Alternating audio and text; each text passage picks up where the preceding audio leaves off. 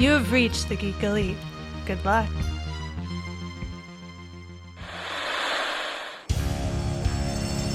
I know what you're thinking. Did he fire six shots or only five? Well, to tell you the truth, in all this excitement, I've kind of lost track myself.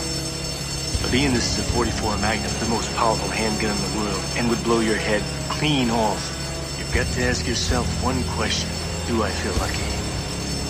Well, do you, Bunk? So, Mitch, welcome on in. How are you doing? I'm doing great, man. This is a this is a whole new experience. Like uh doing it on YouTube now. Like uh I'm very interested in how we do this and how this is going to look and interacting with the people. So, in this episode of the Mitch and Rich show, we have a, a few things to talk about. I wanted to get into some of the like um news of the time, so to speak, Ooh. since the last time we recorded. Diddle, diddle, the news of the time. I don't know. We, we're working on it. We got to. We got to we'll, get. we'll work on some segue songs. Don't worry about it. Uh, the I know a movie that both of us were really looking forward to is Tenet from Christopher Nolan. Yes. Now, for the longest time, they were holding on to their uh, July, I want to say 14th uh, theatrical release date. But in the time of Corona, that's just not going to happen. So that moved back to July 30th, I believe. And then as of this recording, they've once again removed it. They've moved it once again to uh, August 14th, I want to say, some, somewhere around there. Uh, Twelfth. August 12th. All right. Yeah. There you go. So what do you what do you what, what do you make of that? I mean, do you really think that August 12th comes around, it's going to be okay to go to the movie theater? Nope. no, I don't. Um, I mean, especially here, right? Because we're we're both in Arizona, which, uh, as the Devil of Hell's game room likes to point out, is the Florida of the Southwest. Um, or at least it seems like it's becoming that with the crazy stuff that's going on. Uh, but no, I mean, we we have seen at least here currently um, a massive influx in our overall cases and infection rates. And uh, they just announced earlier today, our, our governor actually just announced that he was issuing kind of a, um, I don't want to call it a, it's not really a stay at home order. Uh, that's not really what it was. Not a stay-at-home order. yeah, he he is urging or moving to close as of 8 p.m. today at the time of the we're recording this, which is Monday, June 29th. Uh, bars, uh, gyms, movie theaters, and public pools and tubing uh, for rivers, people that go tubing on the river, uh, is closing for I believe it was 30 days. 30 Uh, days. and yeah, and then they're going to reassess, reevaluate, uh, which would actually put us at about July 29th at this point, uh, based on today. And, um, you know, we, we have a really big holiday weekend coming up. We're, we're right on the cusp of the 4th of July weekend. And like historically, what we have seen from people is, is that they are going to go out and, and not everyone, but there's a very large group of people that are still, uh, going to go out, going to gather, going to party, going to do these things. So, um, I think we're probably going to con- continue to see a pretty big uh, uptrend in in coronavirus cases here in Arizona, and then I think we're going to see another little uh, shooting peak off of that peak in about two weeks from the Fourth of July, give or take.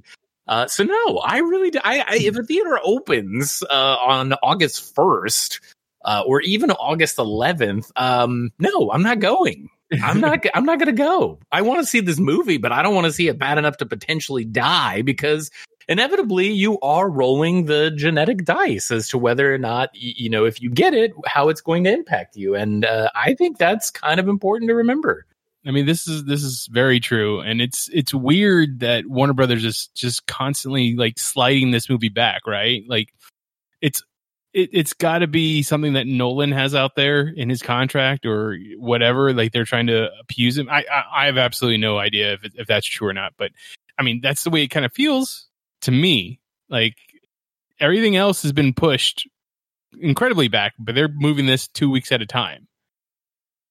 Yeah, and uh, you know, Solid kind of uh, brings up a, a, point. You know, he's like 2020 is not going to be the right time to go to theaters, and uh, I I tend to uh, to agree with that. Number number one, um, I I don't I don't know if it's necessarily like something to do with Christopher Nolan and contracts. What I, what I think would be a much more plausible scenario is that you know the the the production company or you know the the the distributors of this film need it to be out. They need it to make money.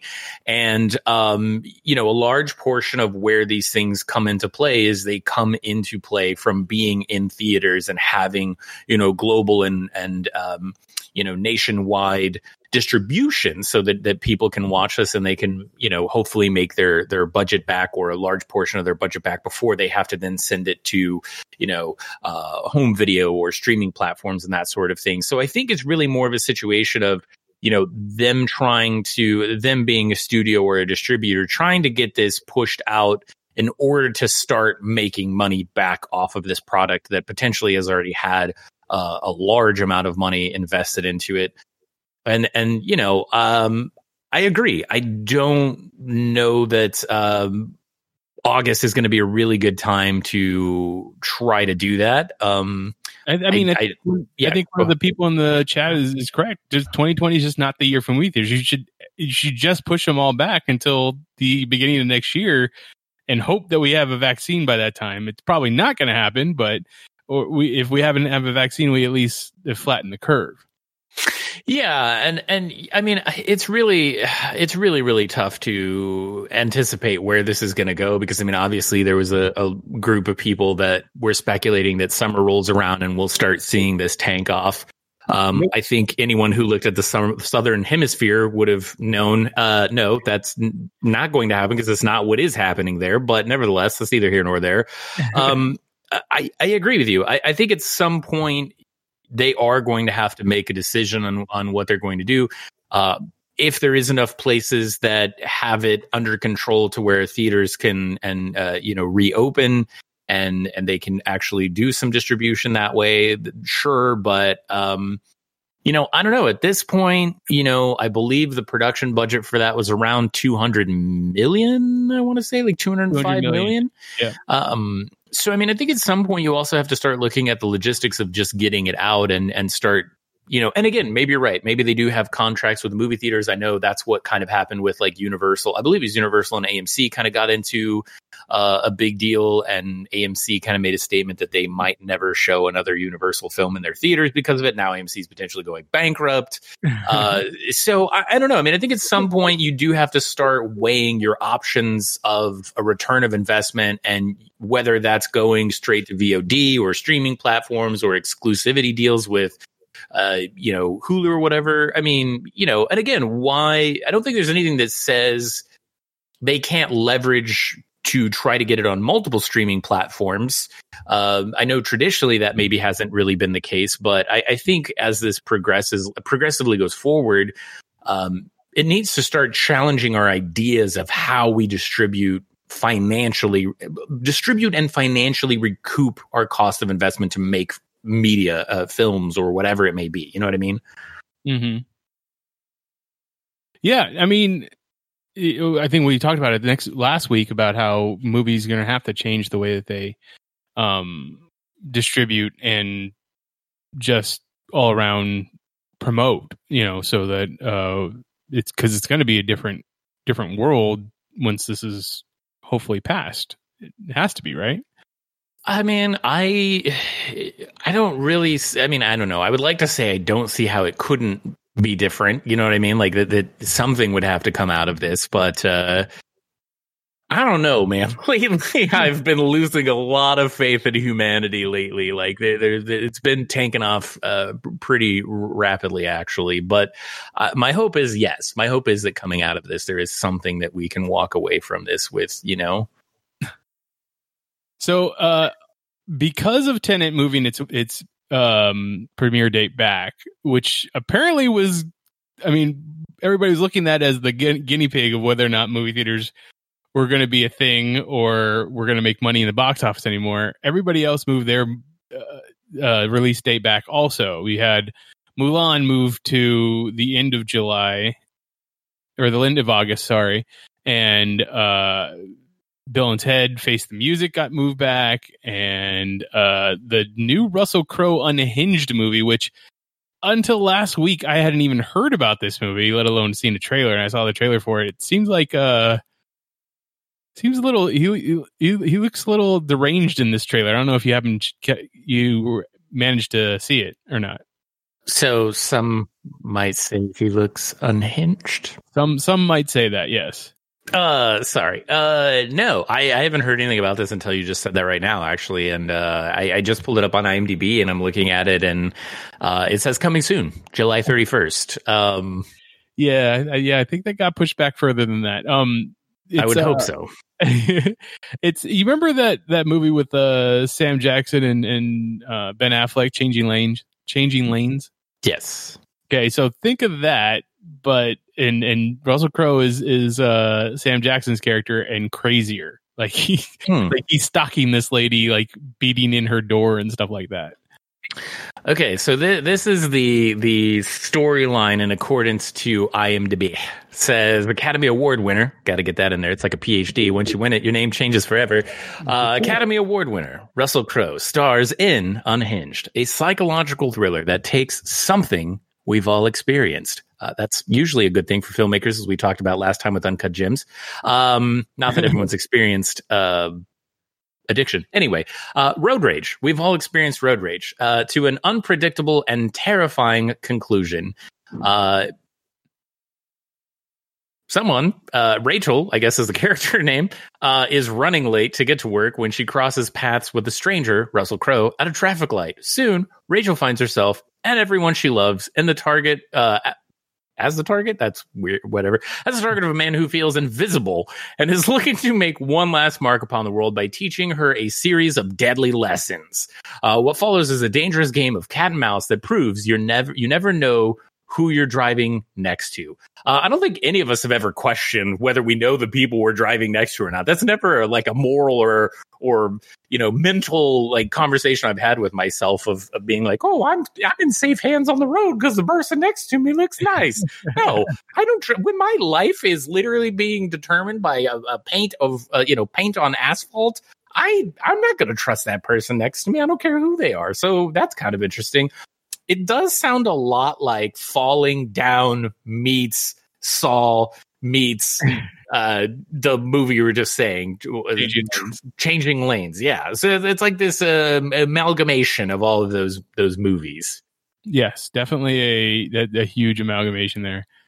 Uh, so are you gonna watch it? Are you are you interested in it? Are you excited I mean, I'll watch about it just to see Russell Crowe. I, I, I mean, I there's lots of movies that I, I'll just watch just because it's interesting and new. So, uh, yeah, this one would definitely not. I'm not going to the theater to watch it. That's for sure. But I'll watch it eventually when it comes onto a streaming site, which I'm sure will be on Amazon Prime or, or something soon.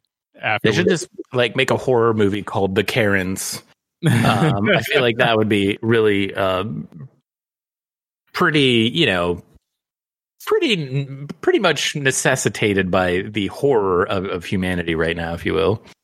yeah. So Russell Crowe, I, I'm trying to think of the last movie I saw. Um, I You saw, saw- Russell Crowe in. you saw the Nice Guys. I know you saw that with me.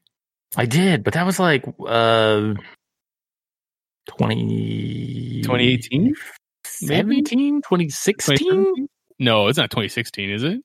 I don't know, somewhere in that ballpark. Got to be relatively close. I don't, would I don't think it was that far back. I'd say maybe 2017. You you looking it up? Uh, no, I was looking at chat. Sorry. All right, I'll look it Um, But yeah, um, uh, after that, I can't think of an, another movie that he was in recently. I know The Mummy was like 2016. that's what I'm saying. Like, I honestly cannot remember the last. I mean, I mean, you're, I think you're right. I think it was Nice Guys, but I, I, I mean, it's been a while since he's been in anything that I've been like, oh my gosh, I have to go watch that. Um, Miz? Says enough about this. More about Miami Connection, and uh, I, we haven't we haven't watched it yet. Helltrek. We're going to try to watch it with the uh, community, uh, and we haven't got to it quite yet, unfortunately. Either way, though, I mean, like, um, I- I think I, I think I agree with you. I think I'm interested to see it because it's Russell Crowe, and I, I traditionally have liked. I think most of the movies that he's been in, at least most of the movies he's been in that I that I've seen. Um, he's not. I guess he's not usually an actor that I'm like rushing. Well, again, no one's rushing to the cinemas right now, but traditionally, he has not been an actor that I'm like, oh, I ha- like he's in it. I have to watch it. Like I, I, I like him as an actor, but I don't think he usually for me is enough to be like, that's it. I'm in. Let's go. Yeah, you know what I mean. So you were right.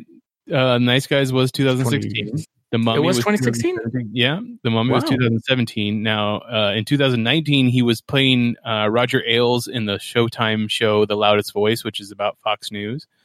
Oh. And uh, he also filmed True History of the Kelly Gang, which I've heard some things about, but have not seen anything of it. And then Hmm. you have Unhinged this year. So, yeah, I was going to say, I, I don't know what the last thing that you saw that you were super excited about him being in, though. I don't, I don't even know. I think the last thing. I, I think you're right. The last thing was probably the Nice Guys that I that I watched and, uh, that was a good movie. Actually, it's not a bad movie. I, I think it was a little underrated. It's a really good comedy with. Uh, it's kind of like a detective noir comedy, sort of. Not really Yeah, noir, I guess, but it's Kind Yeah. of story. yeah, It- it's well, kind of in the Black. seventies. Shane, Shane Black knows how to write that. Yeah, it's the seventies. Oh yeah, Kiss Kiss Bang Bang is amazing. Just Kiss Bang Bang, Lethal Weapon. You know, are that's kind of the stuff that he's really good at. So Helltrick says, let's be honest, it's been kind of downhill for Crowe after Gladiator. I mean, he's got some good stuff in there after Gladiator. Like uh American Gangster's a great movie. I, I don't know if I watched that one. I think you have. I'm pretty sure I you saw like it. I did. I feel like it's been a while. him and Denzel Washington. Um, oh yeah, okay, yeah. I uh, so with that, all those movies getting pushed back, and uh, I believe Pete workers for AMC theaters were, you know, kind of saying, "Hey, we don't really feel safe going back to work." AMC theaters has has decided to push back its reopening by two weeks, so they are not going to be opening until uh end of July. Yeah, the end of July, July thirtieth. That's only two weeks away. Oh, that's two weeks from their initial reopening Correct, date. yeah. Okay, okay. I was like, I'm not a mathematician, but that doesn't add up. Um, no, and, and I think that's also something to pay attention to. And and I mean, I guess at this point, I would think that two weeks uh, hopefully wouldn't make or break them as a company. But I mean, I imagine with them making statements. Uh, in the past, about being close or or potentially walking the path of bankruptcy, um, you know, I would imagine that that that's probably putting a lot of pressure on them to you know reopen as quickly and efficiently as they can. Yeah, Uh, It- but I mean, obviously, it, there's also not going to be any movies in the theaters to go watch yet. So, like, w- you're opening up, and you're expecting people to come watch movies that they've already seen. Like, I know Even- they were going to do Inception. They were going to drop. They were going to drop Inception at the time of the original Tenet release date of July seventeenth, fourteenth, somewhere around there. And they were going to do Inception in there, and it's like you don't people aren't going to if if people were going to go to the movie theaters i'm sure they were going to go to see something new not to go see inception again which is a great movie i love that movie but i can watch it from the comfort of my home It's true. Uh, the only thing is that I think where that might like that strategy might actually work is if you picked um older movie like significantly older films than Inception. Inception's not that old, but if you picked like movies from you know maybe the 70s, 80s, mm, maybe somewhere in the 90s and like you kind of picked these movies that like this you know younger generation of cinemaphiles wouldn't have had the ability to go watch in theaters. That might be a better strategy. Inception i don't think is old enough for that to be the case. It is certainly a great movie but um again i don't think it's one that's going to really get I mean, I don't know. I think about it and I'm like, the, ex- the theater experience for watching uh, Inception is pretty cool, but I've already had that experience, so I don't Mhm. really need to go do that. But I do think if you got into this situation of maybe where you were going back and showing, you know, these these older films like maybe the original Top Gun or uh, you know something to that effect, kind of like what uh, Harkins does, uh, which they're a theater chain in yeah. Arizona, but they have like these Tuesday night classics, and and they kind of do that. And so, I, I believe AMC has their version of that too. oh, do they? Okay, I believe Like- so. I think it's on Tuesday night also. I can see that being interesting, or or even another strategy that you know, because at this point, I think really movie theaters have to really start thinking completely outside of the box. But another thing, it could be really uh, interesting. I don't know exactly how it would work from a legal standpoint. They would have to, you know, buy the rights to air it. But another thing that could be cool is to get the uh, rights to do some of these like limited exclusive series. Uh, so I mean, imagine if you could go watch like um, I'm trying to think of like oh, like Stranger Things. Imagine if you, if they would you know put maybe a thing where every other night or something, or I don't know exactly how you would structure it, but like you would do maybe two or three episodes.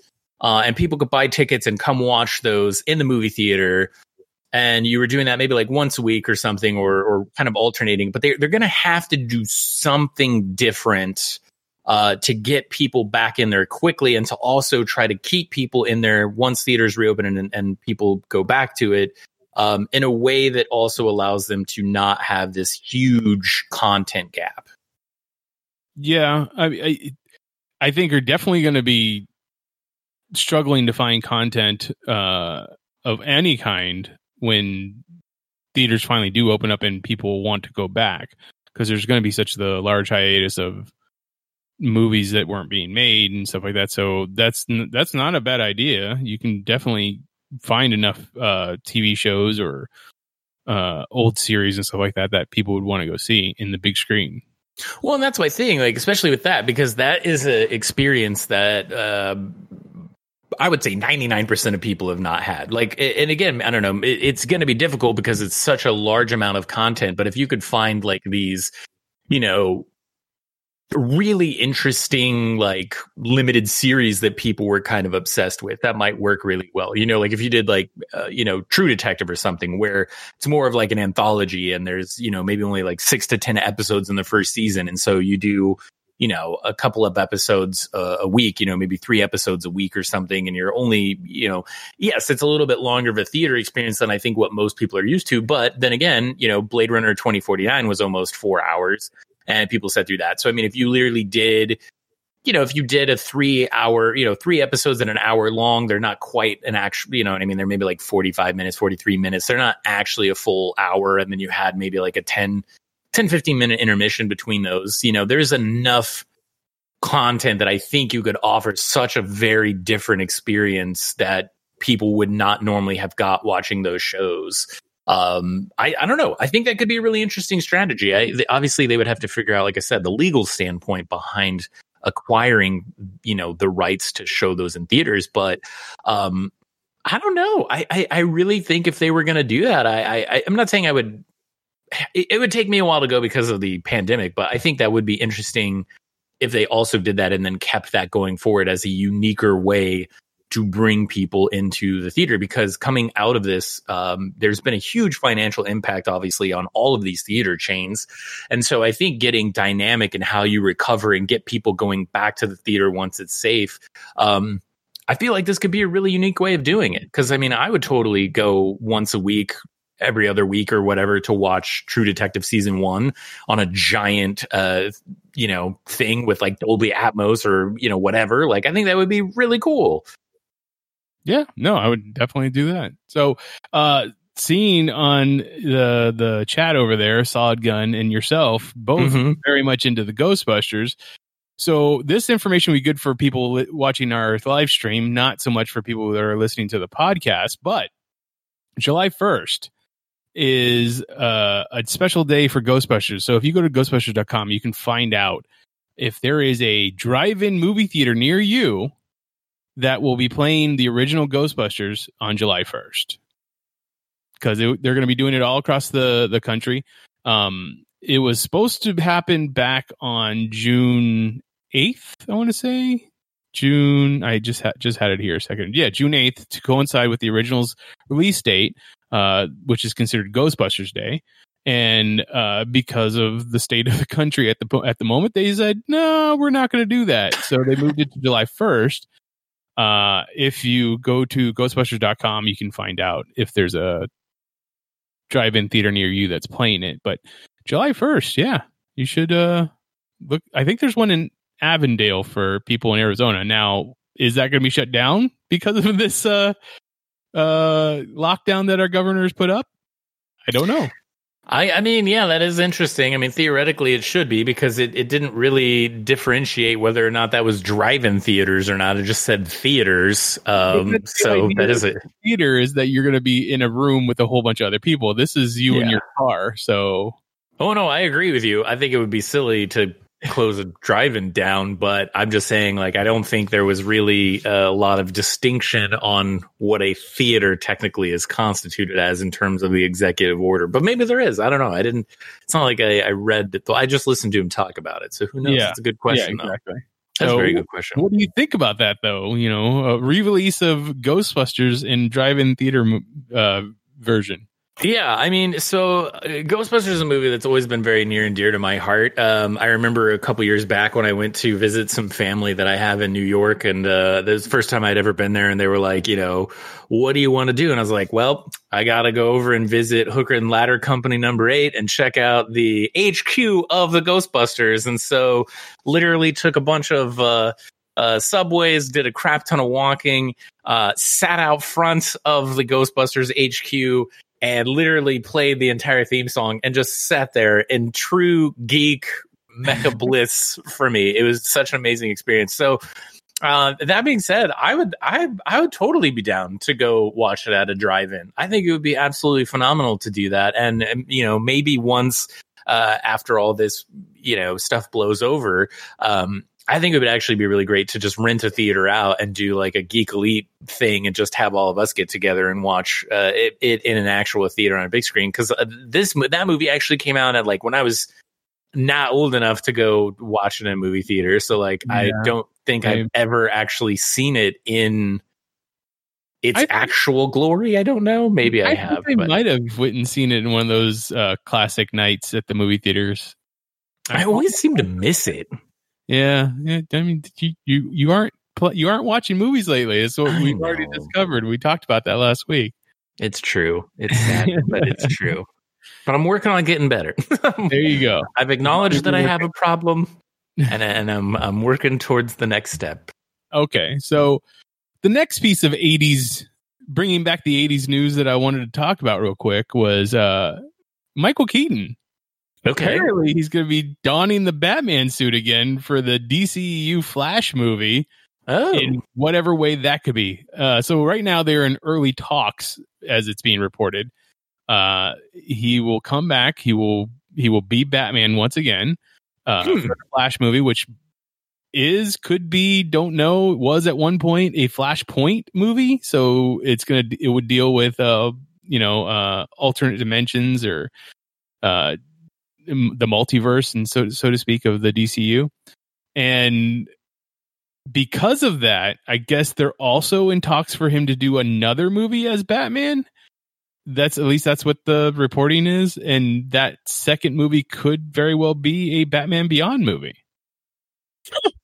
I mean, I feel like we were just talking about this like uh, not that long ago. I, I think my real requirement is is if he is Batman again, will they still lock the neckline of the cowl so that he has to turn from the shoulders and waist? Um, because I think that's extremely important for Michael Keaton Batman. quite frankly, uh, I, I- personally, I, I I think that's great. I think that's cool. I, I mean, uh, you know, I've always said that I think if DC wants to start making uh, good content, they need to stop worrying about what Marvel's doing and just focus on not competing, but just making good movies. Um, I think bringing, you know, uh, Michael Keaton back, obviously, I've always really liked him as an actor, and I think a lot of the stuff that he's done more recently has been really good as well. Um, I loved Birdman, and and uh, I even what was it, Spider Man Homecoming that he was the Vulture.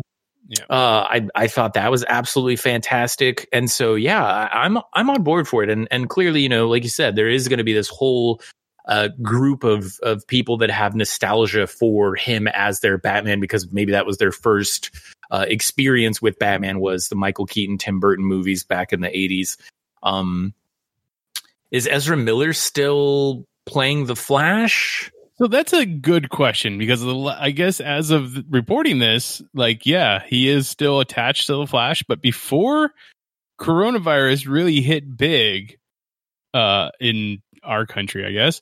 Um, he kind of got canceled, so to speak, with Hmm. quotes, cancel culture that's going on. Um, I don't know if you saw that video of did him supposedly uh, or allegedly choking out a female fan at a convention somewhere in Europe. What? Yeah. Uh, I don't know. Yeah, I've saw it a couple times. I don't know what to make of it. Everybody seems a little weird in the video. Like if he's actually hurting somebody, that's wrong. Like I don't understand Yeah. why he still has a job.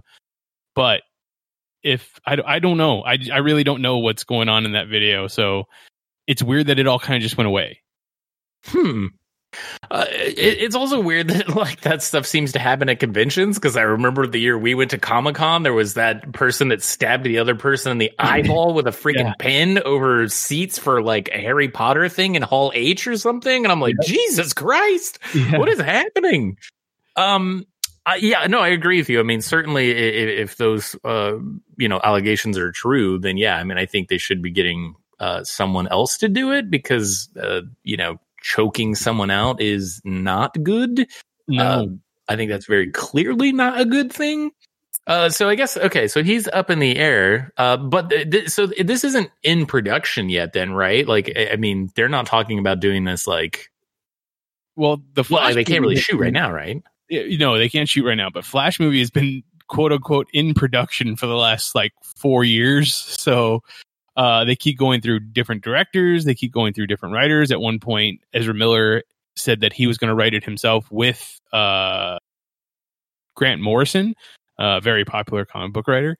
And yeah it's it's just it's it's not a movie that's been getting off the ground. I think now that DC Warner Brothers has a better idea of how they want their movies to be, kind of be a little bit more Wonder Woman, a little bit more uh, Aquaman versions of each. Because I mean, obviously those Yeah. movies did really well in the box office. Blech. Aquaman. Yeah, I know. Sorry, It's- sorry. It's not a it's not a good movie, but it made all the money. So I did. so that's that's what they want to keep doing. Um, it's, but then again, Joker also made all the money. So I don't know where if they're they're. I'm I'm sure the executives over at Warner Brothers are like, we don't know which way to go. they don't think about, hey, let's just make a good movie first. They always think, hey, how can we do the exact same thing again? So Sullivan says it happened in Iceland. Yeah, okay. So I, it was it was Europe. That's Interesting. Yeah. and I just I don't know about that that whole that I don't know why it wasn't talked about more then and it's not talked about anymore, especially with this story of Michael Keaton joining the the cast possibly.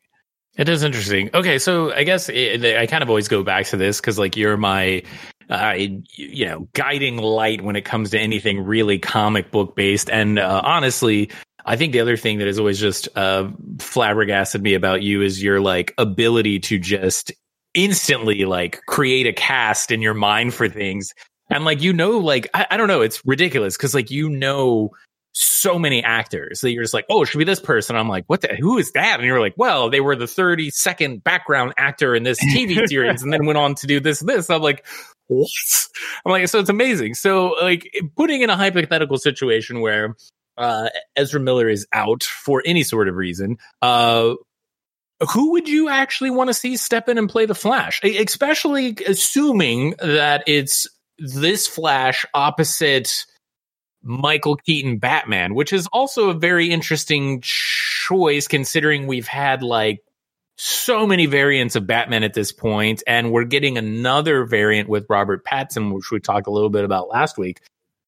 Like that's such a huge jump to be like, ooh, super young Batman, Robert Pattinson, you know, year one type Batman, and then essentially, you know, at the end of the career or or seemingly a lot more further into the development of of his career Batman who would you want to see uh or or who do you think or maybe a couple people that you think would be really good opposite Michael Keaton as the Flash You know, you you you you pump me up such so so greatly, and I now you you put me on the spot and having to figure out who I would cast as a Barry Allen because I assume they're going to go Barry Allen. They they you know rarely do they ever bring in Wally anymore uh, for for the first Flash. because Barry Allen is the the first Flash, or I guess no, Jay Jay Garrick would be the first Flash, but this version of the Flash would would definitely be that. Now, who would be a good actor to play Barry Allen opposite Michael Keaton? A possible Michael Keaton cameo as Batman. Ooh, that's that's pretty tough. I don't know. How about Nicholas Hoult? Uh, see again, I don't know who that is. You know wait, who wait, wait, wait, who's Nicholas Hoult? Is he um hmm. It's He like a movie where he's bald, right? Yeah, it's one of your favorites. Oh. What is it? I can't even think of it right now. Mad Max Fury Road. He's the yes. he's the Yeah, he's the the guy who sprays the silver stuff on the his chrome face. in his mouth. I don't I forget what what they're called. Uh, yeah. I Uh, think. I'm, yeah, I'm not remembering anything right now either. So oh, you know who else would be really good? Who's really solid actor right now? Uh, Lucas Hedges. okay, who's Lucas Hedges? Okay, so that one I'm sure you know him if you saw him, but uh, you might not um recognize the name. Let me see. I just recently watched him in Honey Boy. I don't know if you saw that with uh, Shia LaBeouf. Nope, I haven't uh, watched that yet. Uh, so Solid Gun says, uh, evidently it happened in Iceland while he was there filming Fantastic Beast three. Uh, Oh, I didn't know they were filming that. Yeah, I didn't either. I didn't actually realize there was a second one yet. Um, it's kind of how out of touch I am. And then Heltrick says, Batman, the elder years. Yeah, can you imagine? Like, bring me my walker. No, I mean, Michael Keaton's not that old, but I'm just saying that would be kind of interesting to see a Batman with like dementia and like to just witnessing him try to fight crime, even though. Like that actually could be a really interesting m- movie. Actually, to see a dimension, uh, dementia covered, uh, dimension covered. That doesn't make sense. I can't talk anymore. A Batman conflicted with dementia. That would Yeah. be really interesting. Yeah. And then it would be. Well, go ahead. No, I was just saying it would be interesting. I mean, the, the, you would think that more than anything, his body is going to be the thing that fails him. At least that's the whole the whole premise behind Batman Beyond is that his body ends up failing him because he just gets older, and that's he lived he lives a very hard life. But to But see- have Batman have his mind start to fail him, which is his, His greatest asset. yeah. Well, That second be- greatest. Money's his first, but This is- second greatest asset is is his mind. Because if he just had the mind and no money, he couldn't do anything. So see, you still you still got to have both of those things. so you saw do you saw you saw Ladybird right? I did. So you remember um, the boyfriend that she had that ended up being gay? That's Lucas Hedges. Okay, hang on. I'm gonna I'm gonna look it up because I'm I'm drawing a blank on his his face. on his face here. All right, Maybe- DC also the, we just created that storyline. Uh, It's copyrighted. You can't use it. Batman Dementia Elder Years. We spawned it right here. Uh, Oh, the I'm winning sure- lotto numbers are 45. no, I'm I'm just sure, uh, kidding. Mike, that if they did older Batman, Alfred's going to be dead. That's usually what happens. Yeah, that's true. Well, you know, but but again, it would actually be interesting to even, especially if you're going like maybe has early onset dementia. Like, how would he deal with his mind failing him? Because that is what he's. This is such a great idea. Like, why has this not happened? That's Professor X and Logan, though, right? That's Xavier and Logan. His his greatest asset in mind starts to fall, fail him. Like he's he has dementia. He can't control his ability anymore.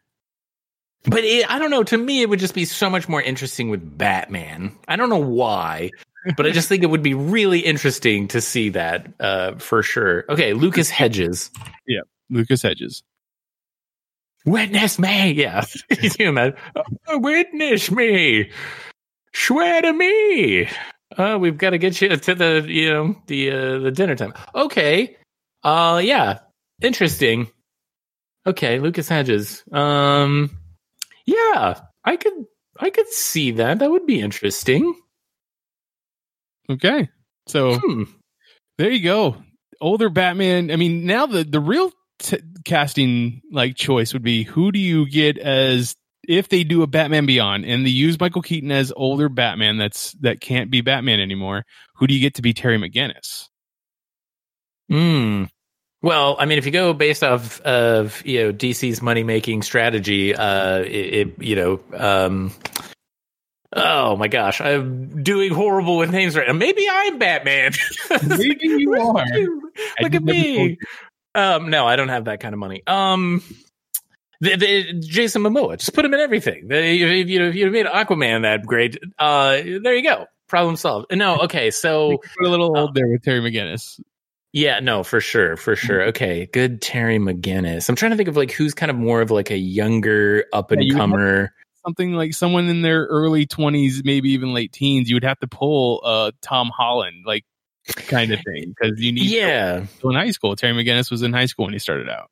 And that's kind of the problem is that uh, uh, you know You Tom Holland is like already in everything now, and it's like it's very easy to see why because he's very charismatic. Like you, you, you Very. want him to succeed at anything. I mean, they could put him in a movie where he's a serial killer. I'm like, I hope he does the best job he could do. Like he's literally just that, which is a horrible thing to say, but he's like that charismatic that you're like, wow, I, I don't know how. Okay, wait, wait, wait, wait, hang on.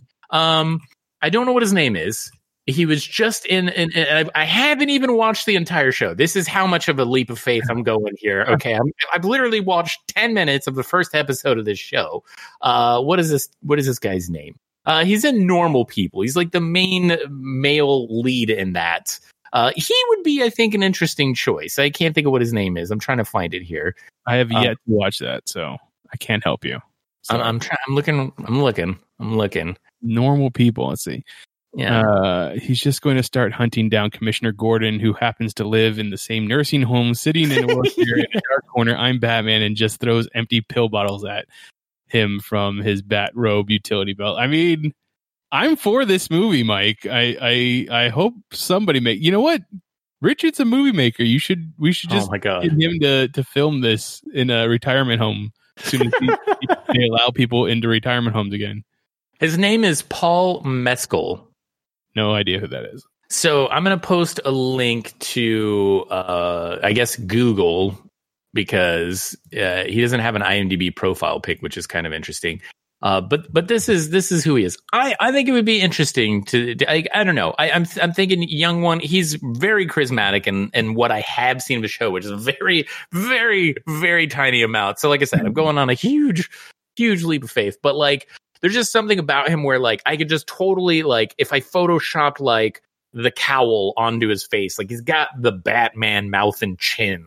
Like, and I think he's in the age range that it could work. It's he apparently he's like 24 years old according to the Googles. Um, he would have to he would have to do an American dialect. Uh, but I I don't know. I think it could work. I think it could work.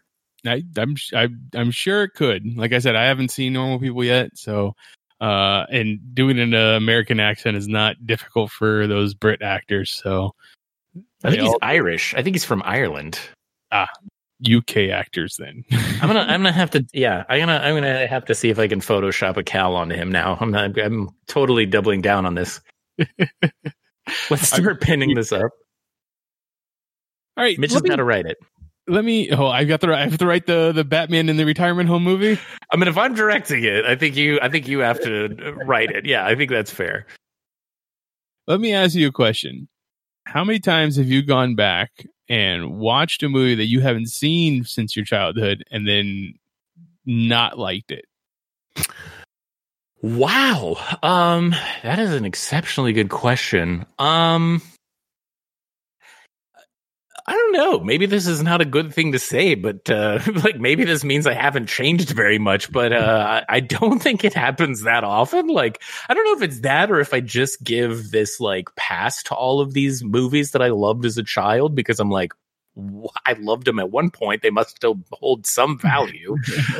so I don't know. I mean, that's a good question. I, probably not often. I guess is my answer. What about what about I mean, you? I would say it's the same. It's, it's not often. That's going to be because you have that nostalgia connected to it. Like most of the time, that's going to outweigh anything else for you and make you relive some happy memories or something you associate with watching that movie at that time. Uh, but I bring this up because recently I had an opportunity to rewatch a movie that hasn't been available on any streaming site for a long time. Uh, I haven't seen it on like any premium cable channel in a while. I had to buy the DVD from somebody on eBay. Oh my god! Uh, and I got it in the mail and I watched it. So, a little bit of back history to this. This is a 1999 movie called The Base. It stars Mark Dacascos. I am a big fan of Mark Dacascos. Uh, you might remember, you know him from the most recent John Wick movie, John Wick 3. He's the guy who's constantly trying to kill John Wick in that movie. He's the bald headed, like sushi set chef. Um, but he did, he did, he's done other movies. He was in uh, a season of Agents of S.H.I.E.L.D. He did uh, Only the Strong back in the 90s, which is a movie about capoeira. And I just really enjoyed that movie. He had a, he even at one point had a TV series based off uh, The Crow. Like he was Eric. Draven for that. So There's also Brotherhood of the Wolf, which is Yeah, a fantastic Brotherhood of the movie if uh, people haven't seen it. So, like, there are a lot of things that he's in that he does a really good job in acting. This is not one of them. This is a bad movie. This is also directed by Mark Lester, who directed Commando. Now, don't get me wrong, that's not a really well acted movie either with Arnold Schwarzenegger, but at least it covers it up with enough good action that you can still be like, all right, give me some more of that popcorn, like as you watch this. Um, yeah, I I sat through this movie I was just like, what was I? What, what did I like about this movie when I was a kid? I just did not understand it. Okay, so uh, The Base is a uh, movie about a U.S. Army base. A senior Army officer leads a group of young men into drug trafficking, uh, is Yeah. according to uh, what IMDb is saying here. yeah, I mean, this came out around the same time. Like, uh, there was, it seemed like there was a lot of movies that were like, "Hey, this this base is doing some illicit things." And this one guy's going to come in and find it and, and turn them all over because there was what the, the was it the general's daughter with John Travolta and Basic with John Travolta both like are movies Yeah. where he comes in to find out what what someone's doing wrong on the space. There was uh, a few good men. Yeah.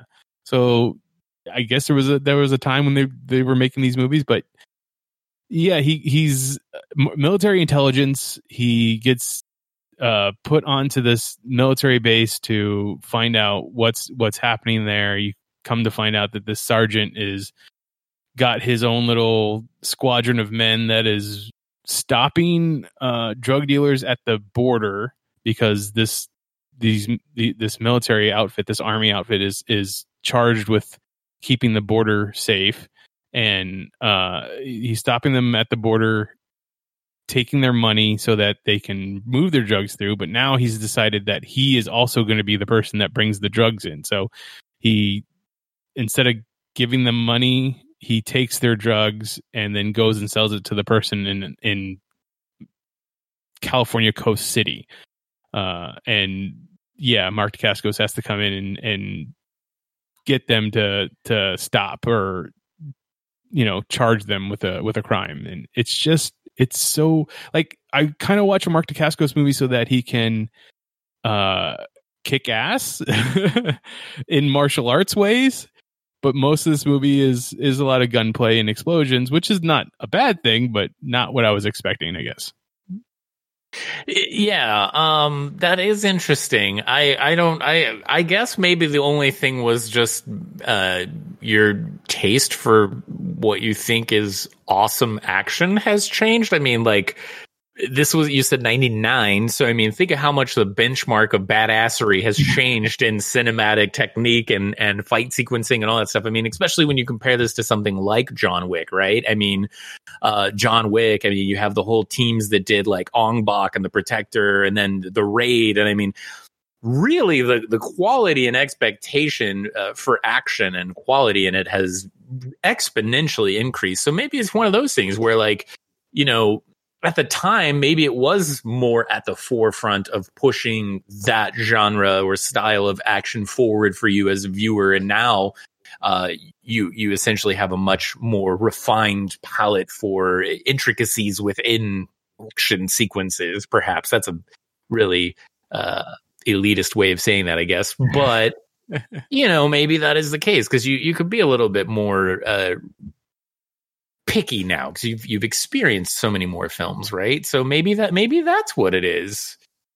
I mean, that's that's a very good possibility, and yeah, sure. Like, but I I, think you're right. Like, I, I recently watched a documentary. It was called "In Search of the Last Action Heroes." Um, it was all it's all about how '80s was when the, the big action star first like happened. I think we talked. Did we talk about this last week? Uh, I don't think specifically that. I, No. maybe skirted the issue a bit, but Yeah, because it, it talks about how like before the '80s, there you would have movies that were like the genre was western or it was war movie or something like that. You didn't have uh, the genre of action, so to speak, uh, the way that the '80s made it blow up. And you know, you're you didn't have like a single identifiable action hero.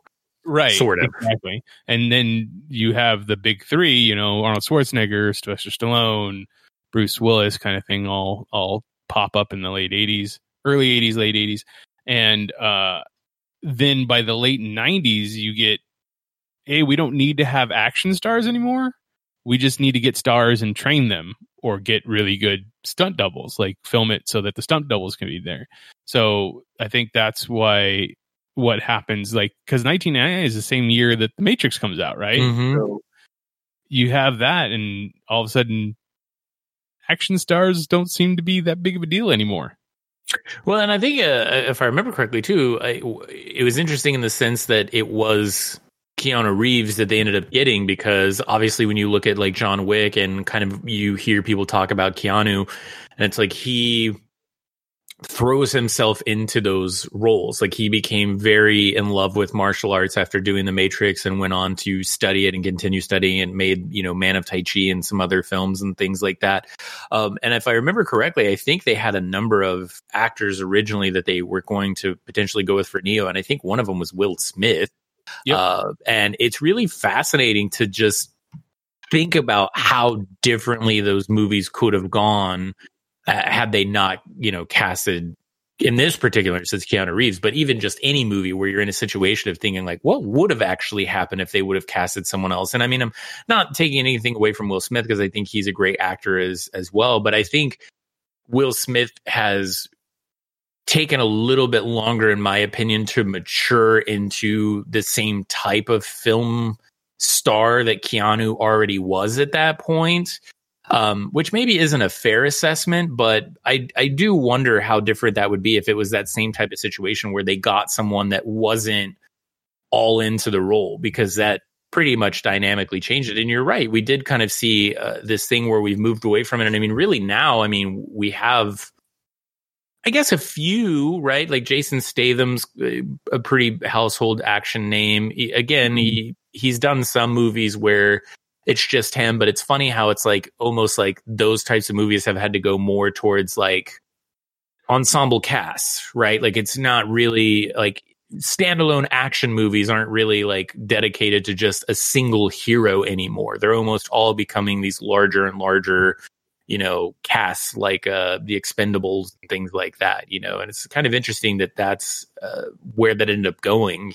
It's really strange but i mean and also when you you even with the ensemble cast like look at birds of prey that just recently came out. You you have margot robbie doing a lot of the wides not or in mid shots you know so that you can still see her face but obviously you're going to have the stunt double in there and the way that they've done cgi so that you can paint someone's face onto a stunt double the same way they did with it wasn't look it didn't look that once again margot robbie didn't look that great in the i Tonya movie but uh they were able to do it like skating you mean yeah like for her her yeah yeah for the figure skating No, yeah, I just wanted to clarify that for anyone listening that you were talking about that. Um, no, I, I agree with you. I think that is, uh, you know, I think that's really interesting. That I mean, even when um, I guess they kind of brought Rambo back, like the, the first time that they kind of, I forget which one it was in there now, but not the last one he did, where it's like you know, stay at home Rambo or It's Last You know, Blood. So you you're just talking about Rambo.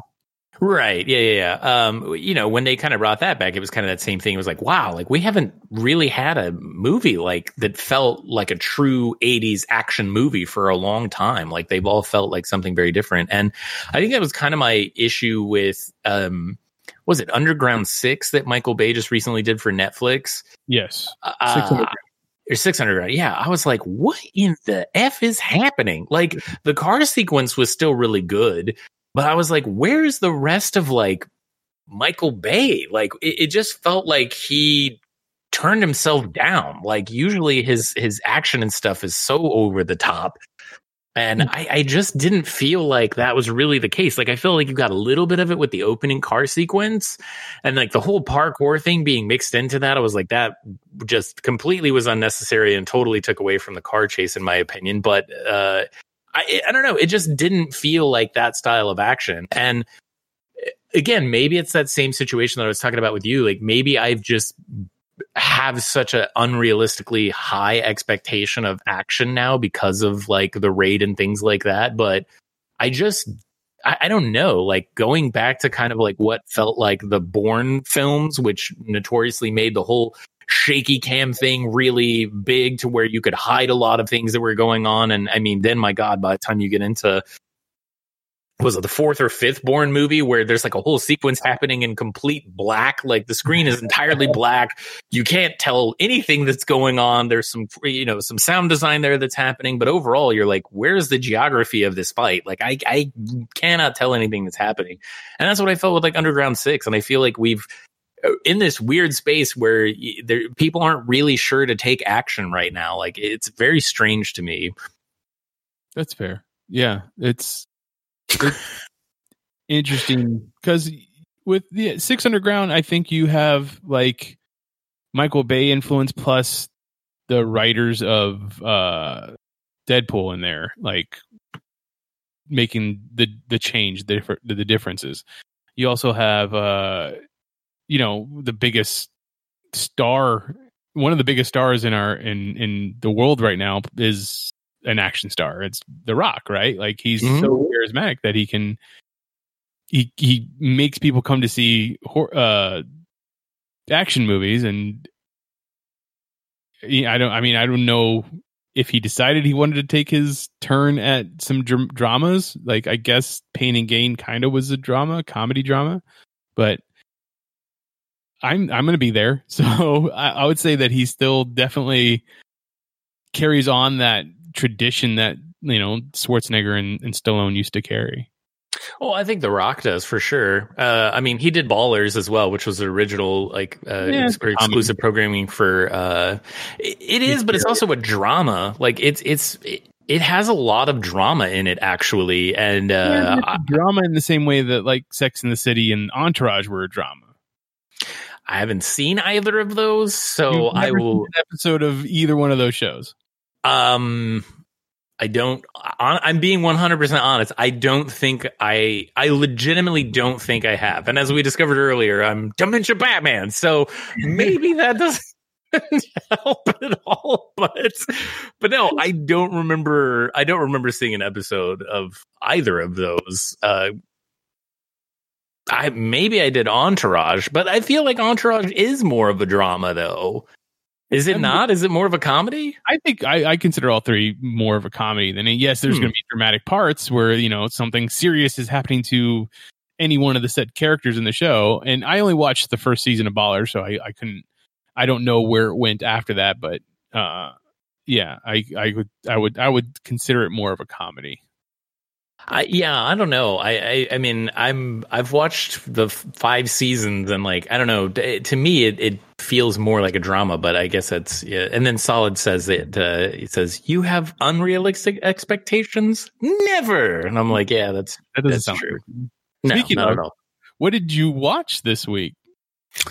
Uh, so, it's speaking of a great segue in terms of watching movies that you haven't seen in a ridiculously long time. Um, I, I actually watched or rewatched because it was the 30th anniversary of this movie, uh, which is really kind of uh, awkward to say that, but it is 30th anniversary of the movie. It was directed by Tony Scott. A little little movie starring you know some actors you might have heard of, such as Nicole Kidman, Tom Cruise, and Michael Rourke.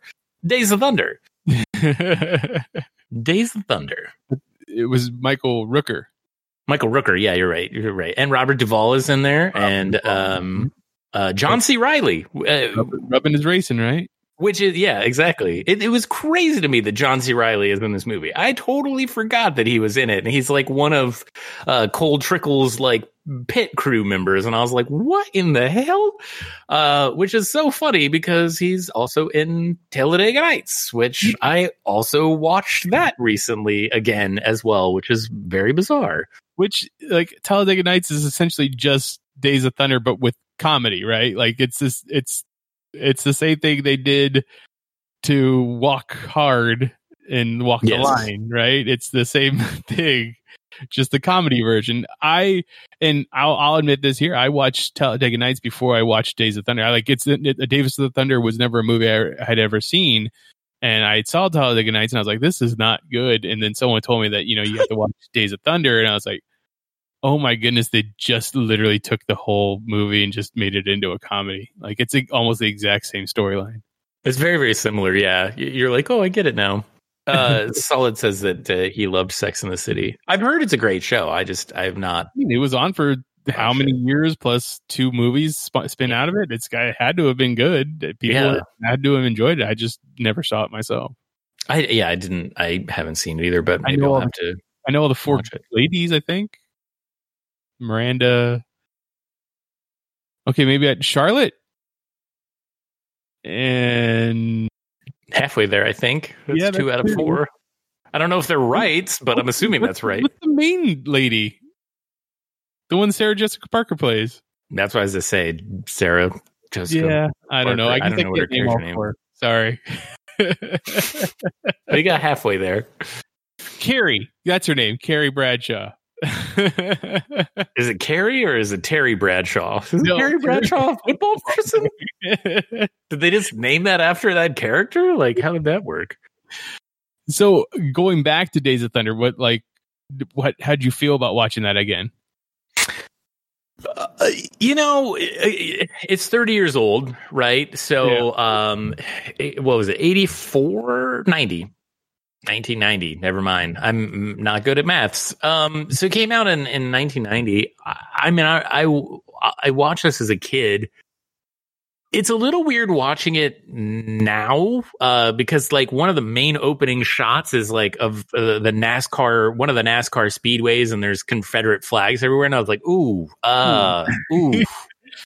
Yeah, well, you know, not- what? thirty years later, and they just barely got rid of those. So I, well, and they're still fighting to get rid of it because Yeah. some places are like, "Oh, we're getting rid of it," and other people are like, "No, I'm hanging on to the past," and it's like, "Ooh." So, so that was really weird, you know. And then there's eh, also like some other moments with like Cole Trickle where you're like, "Ooh, that's you, buddy." Like, can't be doing that. Like, you can't just be putting your hands on people and invading their private spaces and stuff. What are you doing? So, like it's definitely interesting to see like how the world has like changed in a sense um and, and it's funny because you're so much more aware of them like i'm sure i and i mean i don't know i was pretty young when i probably saw it the first time so i i don't think i would have paid much attention to any of that anyway but like you see it now and i mean it's like oh oh that's front and center like wow wow. Like that most likely wouldn't happen in a movie today maybe? Like you know what i mean? So like i don't know. It is interesting going back and like looking at these movies and seeing like some of the things that i'm sure as the as the filmmakers and even as audiences back then there was probably not a tremendous amount of attention that was paid to that stuff. It was just like oh it's nascar that's normal and it's very much not normal or acceptable by today's you know societal expectations and so that that kind of does jar you you know and I think the other thing that was really interesting is you know I like Tony Scott as a filmmaker. I like a lot of his movies. It was you know very upsetting to me when he uh you know committed suicide.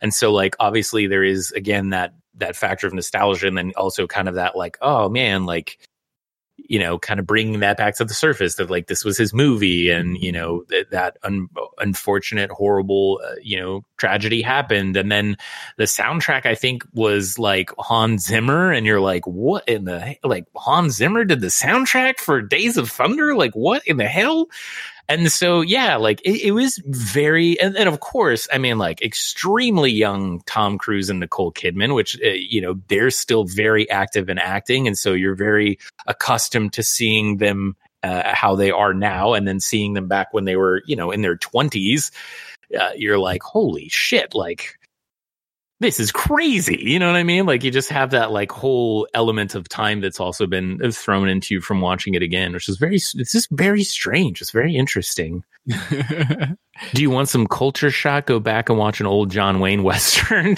I'm, not, I, I will admit, I am not very familiar with a lot of John Wayne's Westerns. So I, I, I, but again, that would be even further back. That would be what, like the 60s? 50s, yeah. 60s, 60s. Yeah, I would. I'd like to go back and watch uh, the original True Grit to see how that and the the remake kind of compared. That's a great other. idea. I forgot about that. Did you like that? I mean, I know you're not the biggest fan of Jeff Bridges. I did like the remake though. I did like. Oh, you it. did? Yeah, oh. I liked it a lot. Did you like him in it?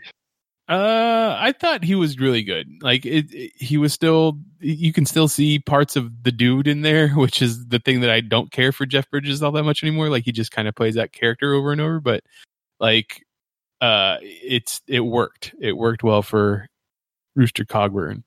Hmm. I, I, do think that's an interesting thing, though. Like that would be that that would actually be a really interesting, uh, just film study in general, to see how the original True Grit True Grit stacks up against the Coen Brothers version of it. Like that, it, that would actually be really intriguing. Yeah. Yeah.